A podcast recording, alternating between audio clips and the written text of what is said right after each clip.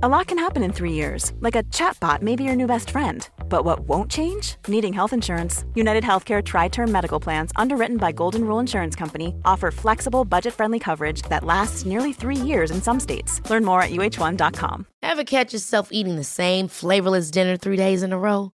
Dreaming of something better? Well, HelloFresh is your guilt free dream come true, baby. It's me, Kiki Palmer. Let's wake up those taste buds with hot, juicy pecan crusted chicken or garlic butter shrimp scampi. Mm. Hello Fresh. Stop dreaming of all the delicious possibilities and dig in at HelloFresh.com. Let's get this dinner party started.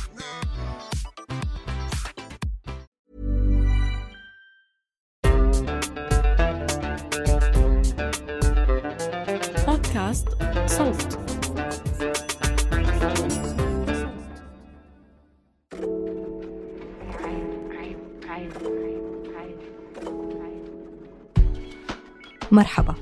معكم تالا حلاوة من فريق صوت. حلقتنا اليوم استعرناها من بودكاست حرر.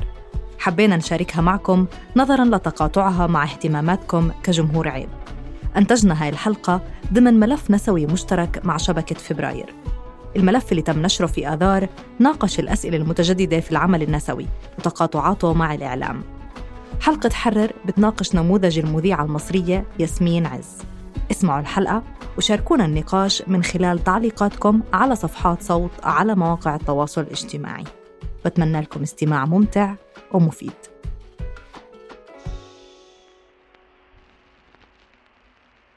يعني خرجت يا أمينة. أيوه يا سي السيد يعني بتستغفليني وتخرجي من غير أمر. ابدا يا سي السيد ده أول مرة وحياة الحسين يا سي السيد اخلصي.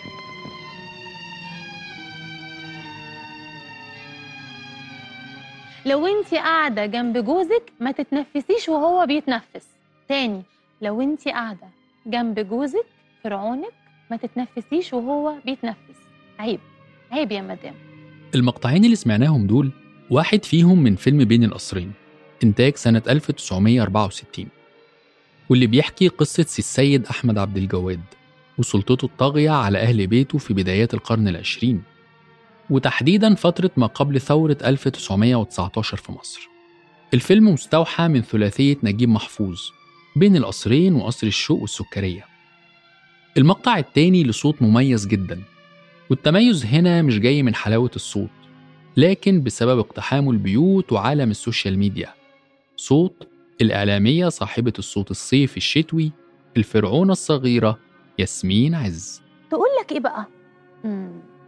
أصل مشيته شبه الطاووس كده مش عاجباني مش عاجبها المشيه بيمشي معتز بنفسه كده نفس مشية أمه.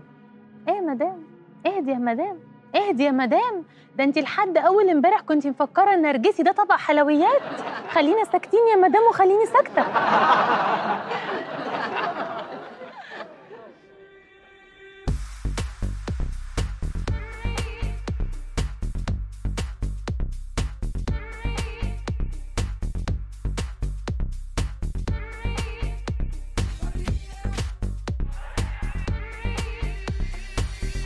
أهلا بيكم في حلقة جديدة من بودكاست حرر.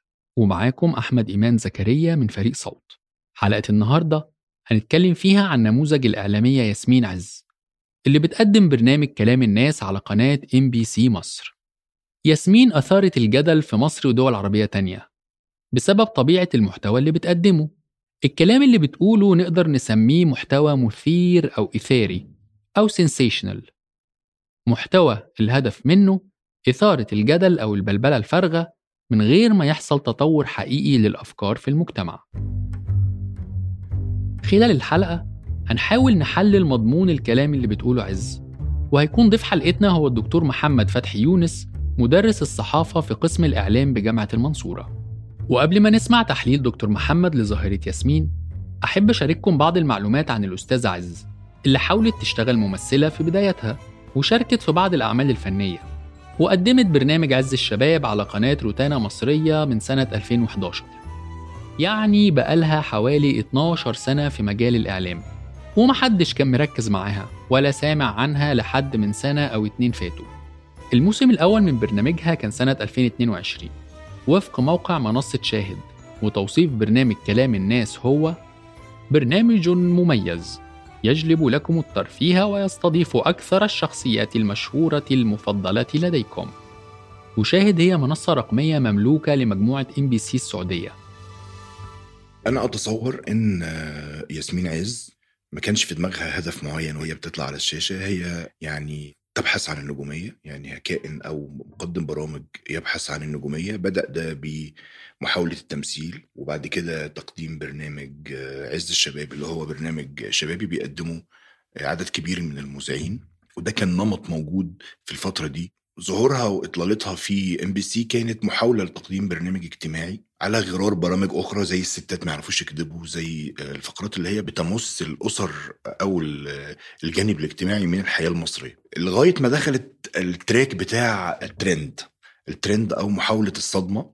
الصدمة في عالم الإعلام والإعلان أسلوب متعارف عليه بين صناع الصوت والصورة. الصدمة هنا بتكون من خلال محاولة صانع المحتوى إنه يكسر أو يكسر العادات والقيم الموجودة والمستقرة في المجتمع ويستغل المخاوف اللي ممكن تكون موجودة عند الجمهور ويلعب عليها. ياسمين عز بتعمل نفس الموضوع لكن بطريقة معكوسة. بتحاول تلعب على الرجوع لقيم الماضي وتتصادم بيها مع قيم الحاضر اللي بدأت تترسخ في علاقة الراجل بالست. محاولة لخلخلة المكتسبات اللي خدتها الستات وبتتعامل معاها إنها مش حق بل منحة من الرجل.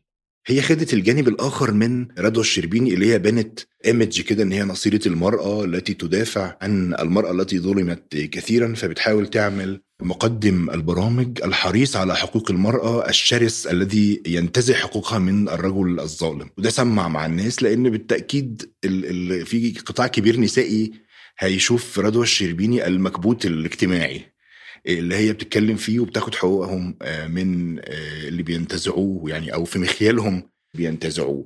آه، ياسمين عز عملت العكس. كانت بتلعب على فكرة ال- الإيمج بتاعت ال- الرجل المصري أو الرجل العربي بشكل عام اللي هو عمود البيت وإن المرأة دايما صانعة لهذا ال- الرجل القوي وهي صورة إلى حد كبير رجعية. وبتيجي على هوا ناس كتير قوي من كتير من الرجالة هو حاطط في بطنه بطيخة صيفي حبيبي ان انت هترجعي تكلميه بالليل. لا مش هتكلميه بالليل. خلاص؟ هيجي هو تاني يوم هيبقى مستني مكالمة الصبح مش هتكلميها. فهو هيبتدي يبعت لك message are you okay انت كويسة؟ عشان كرامته عنده هتبقى ناقحة عليه قوي إن هو يرفع عليك سماعة التليفون يرفع عليك سماعة التليفون. بقى عملت إيه؟ ما انت كده كده هتتكلمي يا ماما. فانت هتقولي yes حبيبي أنا كويسة جدا. أمال رحتي فين امبارح؟ مفيش رد. بعد الظهر هو هيتكلم وتحداكي رغم التناقض بين رضوى وياسمين لكن تجربتهم متشابهة من ناحية الخبرة الإعلامية. رضوى بدأت عملها في التلفزيون الرسمي المصري ومحدش كان عارفها لحد ما بدأت تقدم برنامج هي وبس على قناة سي بي سي سفرة سنة 2017 يعني قناة مش متشافة غير عشان وصفات الأكل. قدمت رضوى نموذج المرأة القوية اللي ممكن تتوصف إنها سوبر وومن وبدأ يوصفها بعض الجمهور إنها عدوة الرجالة. يعني إحنا بنتكلم عن نموذجين من النساء الاتنين بيخلقوا قطبية منشأها العداء عداء للراجل أو عداء وتقليل من المرأة. المثير للعجب إن كلام رضوى وياسمين مبني على انطباعات وأحكام شخصية بدون ما يكون عندهم الخبرة المهنية أو العلمية فنلاقيهم يطلعوا لوحدهم قدام الكاميرا لمدة طويلة ويحكوا وينصحوا الستات ويقولوا لهم تعملوا إيه وما تعملوش إيه. دي موجة موجودة في مصر هي موجة الإعلام الكشكول أول حاجة اللي هو بيتكلم في كل حاجة دون تخصص. نمرة اتنين صاحب الميكروفون اللي هو بيطلع يقول آراءه ويفرضها على الناس. أنا برأيي ده نوع موجود يعني المفروض يبقى موجود وجود المقال في الصحافة اللي هو رجل بيقدم مقال تلفزيوني. يبقى كاتب كبير يبقى روائي مهم مفكر بيقول آراءه وبيتحمل نتيجتها. إنما ما ينفعش يبقى ده هو النمط الأوحد لتقديم الخدمة الإعلامية. انت بتقول خ... يعني مذيع توك شو مثلا على سبيل المثال بيقول خبر انت ليه بتلون الخبر؟ صحيح مفيش فيه موضوعية تامه بس في على الأقل اختيار يعني أنا ممكن أنحاز من خلال الفريمنج بس ما أقولش رأيي ما توصلش إن أنا ألون رأيي وأعقب وأبقى واصي على المستمع أو واصي على المشاهد. فهي ياسمين عز كانت جزء من هذه الموجة التي استمرت طويلا. على مستوى البرامج الاجتماعية كتير قوي من مذيعي البرامج الاجتماعية بيقولوا آرائهم وبيقدموا نصايح زوجية ولو نساء هن غير مؤهلات لتقديم هذه النصائح. يعني مش هم مش أطباء نفسيات مثلا مش متخصصين في الأسرة ومشاكلها وعلم اجتماع الأسرة. الإعلامي الخبير الفقيه واحدة من معضلات المشهد الإعلامي المصري. والنوع ده من الإعلاميين متكرر ويمكن واحد من النماذج اللي مهم نذكرها هي الإعلامي توفيق عكاشة اللي كان له تأثير واضح على الشارع في مصر خلال فترة ثورة يناير وما بعدها. ومن خلال متابعة المحتوى اللي قدمه عكاشة نقدر نشوف إنه متشابه بشكل ما مع المحتوى اللي بتقدمه عز.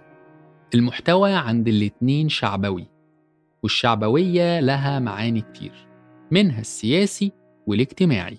ونقصد هنا بالشعبوية في المحتوى إنه صانع المحتوى بيتلاعب بالجمهور وبيحاول يجذب انتباهه لتحقيق هدف واضح. وفي حالة الإعلام طبعا بتكون الأهداف إما الترند أو تحقيق ربح من الإعلانات. وزي ما بنشوف على ال social media ياسمين بتركب الترند كتير. وده أكيد مكسب سواء لشخصها أو للمؤسسة الإعلامية اللي بتشتغل فيها. من خلال البحث في جوجل ترندز لاحظت إن ياسمين بتكون ترند في مصر كل فترة. فكانت في أعلى مراحل الترند السنة اللي فاتت في آخر شهر سبتمبر اللي فات. وبعد كده اختفت. وبعدين رجعت في نوفمبر. وبعدين اختفت. وبعدين رجعت في يناير. وبعدين ما اختفتش يعني تقريبا كل شهرين تطلع تعمل ضجة بصوتها الصيفي وبعدها تعمل بيات شتوي. موجود في مصر في منصات أو قنوات كتير أن المذيع وحده هو صاحب المساحة. المفروض إن اللي بيقدم المادة دي رئيس تحرير أو صحفي بيشرف عليها وهي دورها التقديم فقط. أنا ما أعرفش طبعا دولاب العمل هناك إزاي بس هي وحدها أظن هي غير مؤهلة لذلك يعني. بدليل إن الكلام كله والوصفات التي تقدمها ياسمين عز من وجهة نظري هي وصفات رجعية وأنا أشك إن هي بتطبقها على حياتها الشخصية. زي ما حضراتكم عارفين آه أنا ما بتكلمش غير في الأصول هنعيد تاني بقى الكلام. واللي أنا اتربيت عليه واللي الناس المحترمة اتربت عليه واللي أهالينا كلهم اتربوا عليه واللي بقوله قدامكم على الهوا والله العظيم هو اللي بعمله في بيتنا. آه واللي بعمله بره الهوا هو اللي بعمله قدام الهوا. لا مضطر أزوق الكلام ولا أغير قناعاتي عشان أرضي حد معين مع إن والله أريح لي وأسهل لي وأسهل حاجة في الدنيا إن أنا أعمل كده وأطلع أمثل على الهوا آه وزي ما بيقولوا كده بالشعبي أريح الزبون وأشوف هو عايز يسمع إيه وأقوله له. بس أنا ما بعملش كده مع إن ده أسهل وما يجيبليش الكلام. هي بتحاول تبني نجوميتها بطرق عديدة. أي نجومية بتتم عن طريق وسائل متنوعة. يعني في حد بيبني نجوميته على الصدام مع قيم سائدة. في نجومية تانية بتتماس مع قيم المجتمع لدرجة الجمود. يعني مثلا يعني سيبك من الدعاة. الدعاة الجدد إلى حد كبير عملوا كده. أو الكتاب ال best seller في مجالات عديدة. واحد بيشوف الجمهور عايز إيه ويقدم له اللي هو عايزه. فبالتالي ده ده ما بيطورش المجتمع. ده طول الوقت هو المجتمع اللي بيقوده مش هو اللي بيقود الجماهير. فهي بتعمل كده. هي بتبني صورة رجعية. شعبوية بمعنى بمعنى أصح. هذه الصورة الشعبوية بتلاقي رواج عند قطاعات كتيرة من المجتمع بيسقفوا لها. وبعدين بتخلق جدل ومعارك. الجدل والمعارك بيخلوها على سطح النجومية. أي معركة في الإعلام الناس بتحب فيها دراما. الدراما دي بتخلق مشاهدة. والمشاهدة دي هتخلي الإعلانات ما تقفش وتزيد كمان. لأن الجهة اللي بتعلن عايزة برنامج مثير والقناة عايزة فلوس. والفلوس مش هتيجي من خلال برنامج بيقول محتوى غير مثير خاصة لما تكون القناة مؤثرة في الشارع. وإم بي سي مصر من القنوات دي. الاستطلاع اللي عمله مركز بصيرة لبحوث الرأي العام حصلت فيه قناة إم بي سي مصر على أفضل قناة. وكان ال couple الشهير عمرو أديب ولميس الحديدي أفضل مذيع ومذيعة.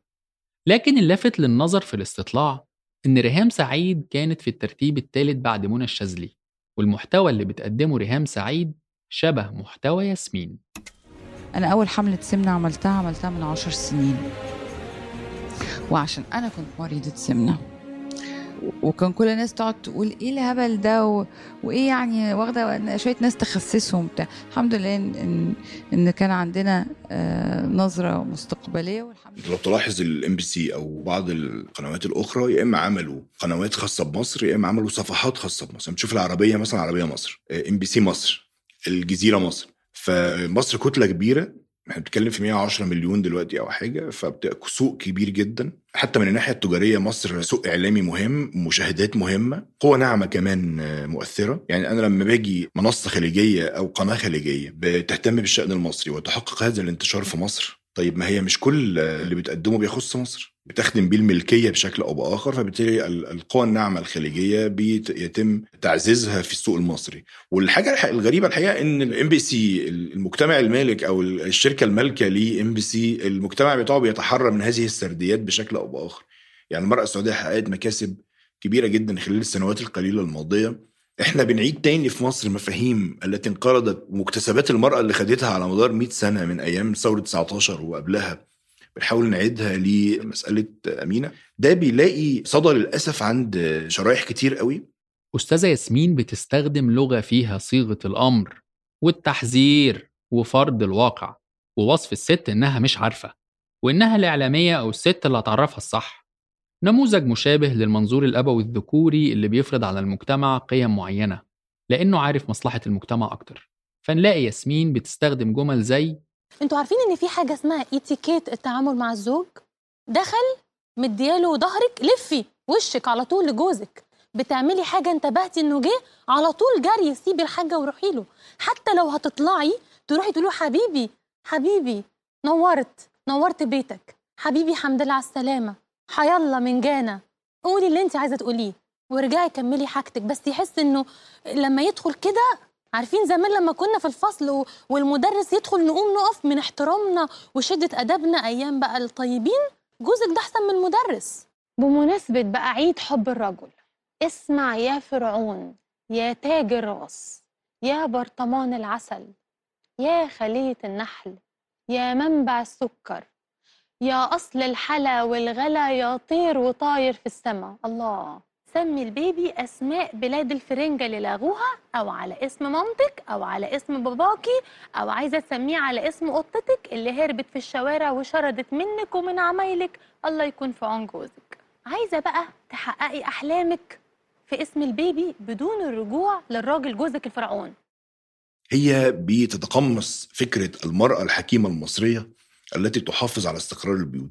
ده بيجي على هوا ناس كتير جدا. بيجي على حتى النساء بعض النساء يعني اللي هم المأزومات اللي شايفين إن طب ما نجرب السكة دي تمام؟ طبعا كتير من الرجالة حتى لو بشكل فاني هو شايف إن حد بيريحه وبيرجع للمرأة إلى إلى الخلف طول الوقت ويجيب المشكلة على المرأة. ومثل هذا الخطاب الرجعي عارف البني آدم طول الوقت عدو الجديد يعني هو مستقر يحب الاستقرار حتى لو غلط حتى لو الحياة دي فيها صعوبة. فبيلاقي صدى إعلامي بنت شكلها جميل طالعة في وسيلة إعلامية مؤثرة وبتقول الكلام ده فبيلاقي أصداء مهمة جدا أصداء ومع سواء معارك أو تأييد. ده عمل حالة ياسمين عز الإعلامية. التقمص. أو لو قدرنا نقول التقليد ياسمين بتقلد شخصية بتخرج للناس قدام الكاميرا بوعي كامل وعارفة إنها هتقول كذا وكذا وكذا. مش متنومة مغناطيسيا ولا معمول لها غسيل مخ. ويا سلام لما تكون الأنثى اللي بتقلد على الشاشة شكلها لافت وجميل وفق معايير الجمال الأبيض اللي بيشوف الست سلعة. فهي طول الوقت بتتحدث بلغة الاستقرار ومعرفش إيه خرب البيوت وإن المرأة لازم تبقى خانعة وهذا وهذا الكلام الرجعي. بس هي في نفس الوقت بتمارس الحداثة هي جزء من عالم الحداثة المدمر أحيانا. يعني اللي حضرتك بتقول عليه ده هو تسليع للمرأة. مثلا هي بتعيب على النساء استخدام أدوات التجميل بشكل مفرط. قالتها حتى بشكل تهكمي انت لو غسلتي وشك ليلة الفرح هت- هتباني ملامحك الحقيقية فهي الراجل هيصاب بالفزع مش عارف إيه. طيب ما انت بتستخدمي الأدوات المكياج بشكل مفرط انت كمان. يعني ده في تناقض كبير جدا وبيعكس إن هي لا تؤمن بما تقوله بس اللي يركز معاها هي بتنادي بعدم الإفراط في الاستهلاك ولكن هذه مناداة حافلة بالطبقيه وضد إن الناس تحسن من حياتها. كلام ياسمين يبدو مرتجل وعفوي. والواضح للي بيتفرج عليها إنها مش لازم تكون بتقرأ الكلام ده من شاشة أو سكريبت مثلا. لكن لو كانت بترتجل فهل هي فعلا عفوية وبتتكلم على سجيتها؟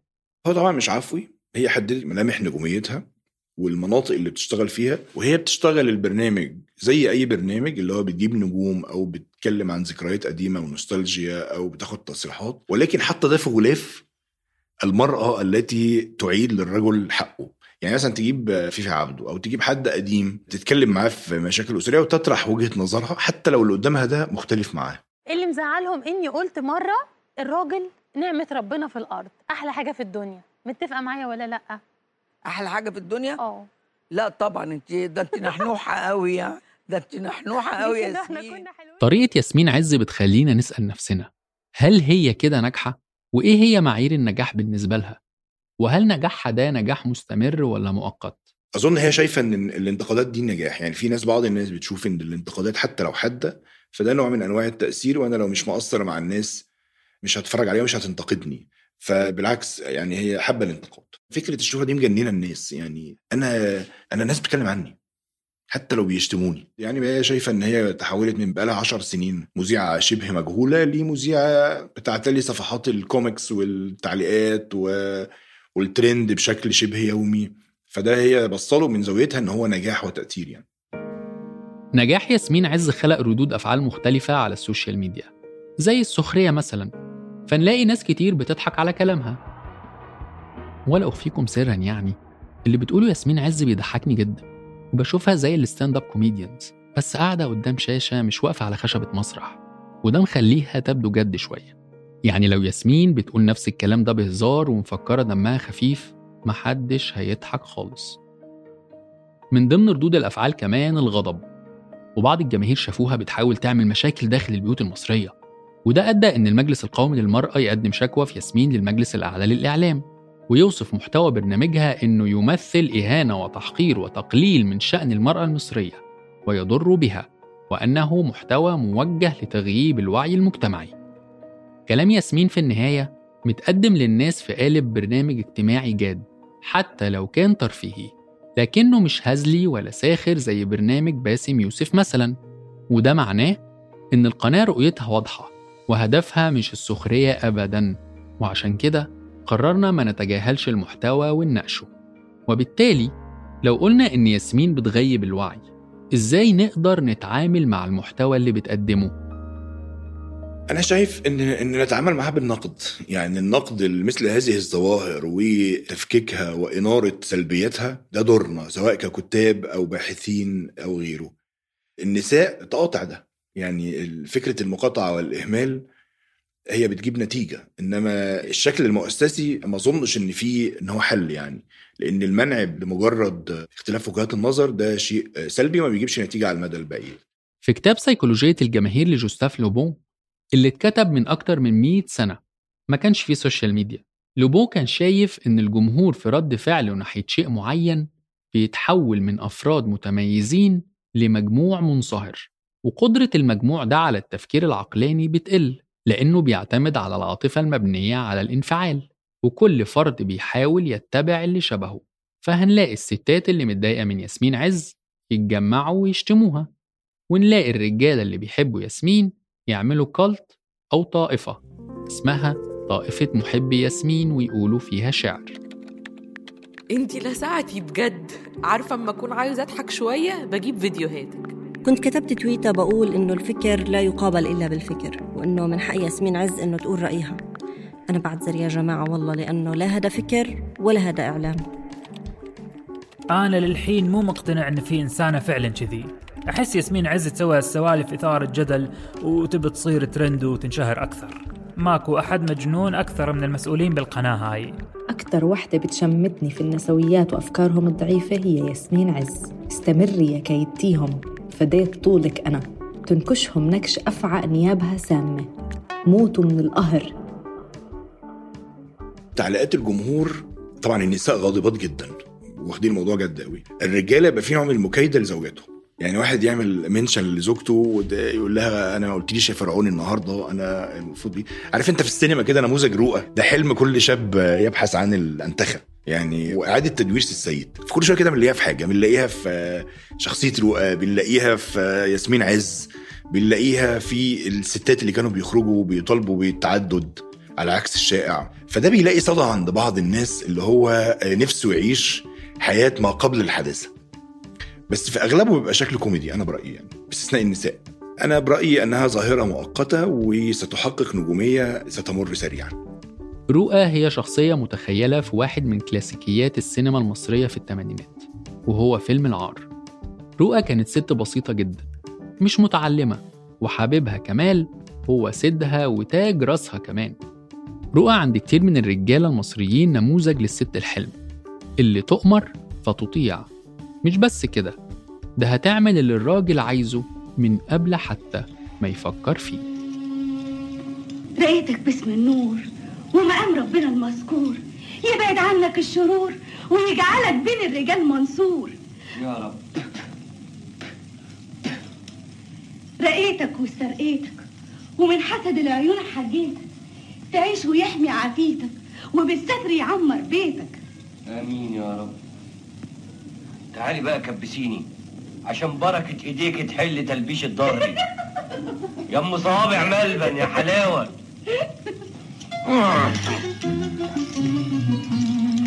بعد إذنك يا سي كمال تسمح لي أخرج بكرة الصبح شوية؟ على فين؟ هاخد هالتوف ونروح نزور الاوليه افرحي بجوزك الراجل المصري العظيم. افرحوا برجالتكم اسعدوا رجالتكم.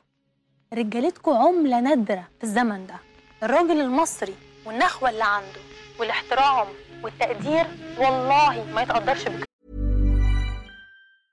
Selling a little or a lot? Shopify helps you do your thing however you cha-ching. Shopify is the global commerce platform that helps you sell at every stage of your business. From the launch your online shop stage to the first real life store stage, all the way to the did we just hit a million orders stage. Shopify is there to help you grow. Shopify helps you turn browsers into buyers with the internet's best converting checkout. 36% better on average compared to other leading commerce platforms because businesses that grow grow with Shopify. Get a $1 per month trial period at shopify.com/work. shopify.com/work. Ever catch yourself eating the same flavorless dinner three days in a row? Dreaming of something better? Well, HelloFresh is your guilt-free dream come true, baby. It's me, Kiki Palmer. Let's wake up those taste buds with hot, juicy pecan-crusted chicken or garlic butter shrimp scampi. Mm. Hello Fresh. Stop dreaming of all the delicious possibilities and dig in at HelloFresh.com. Let's get this dinner party started.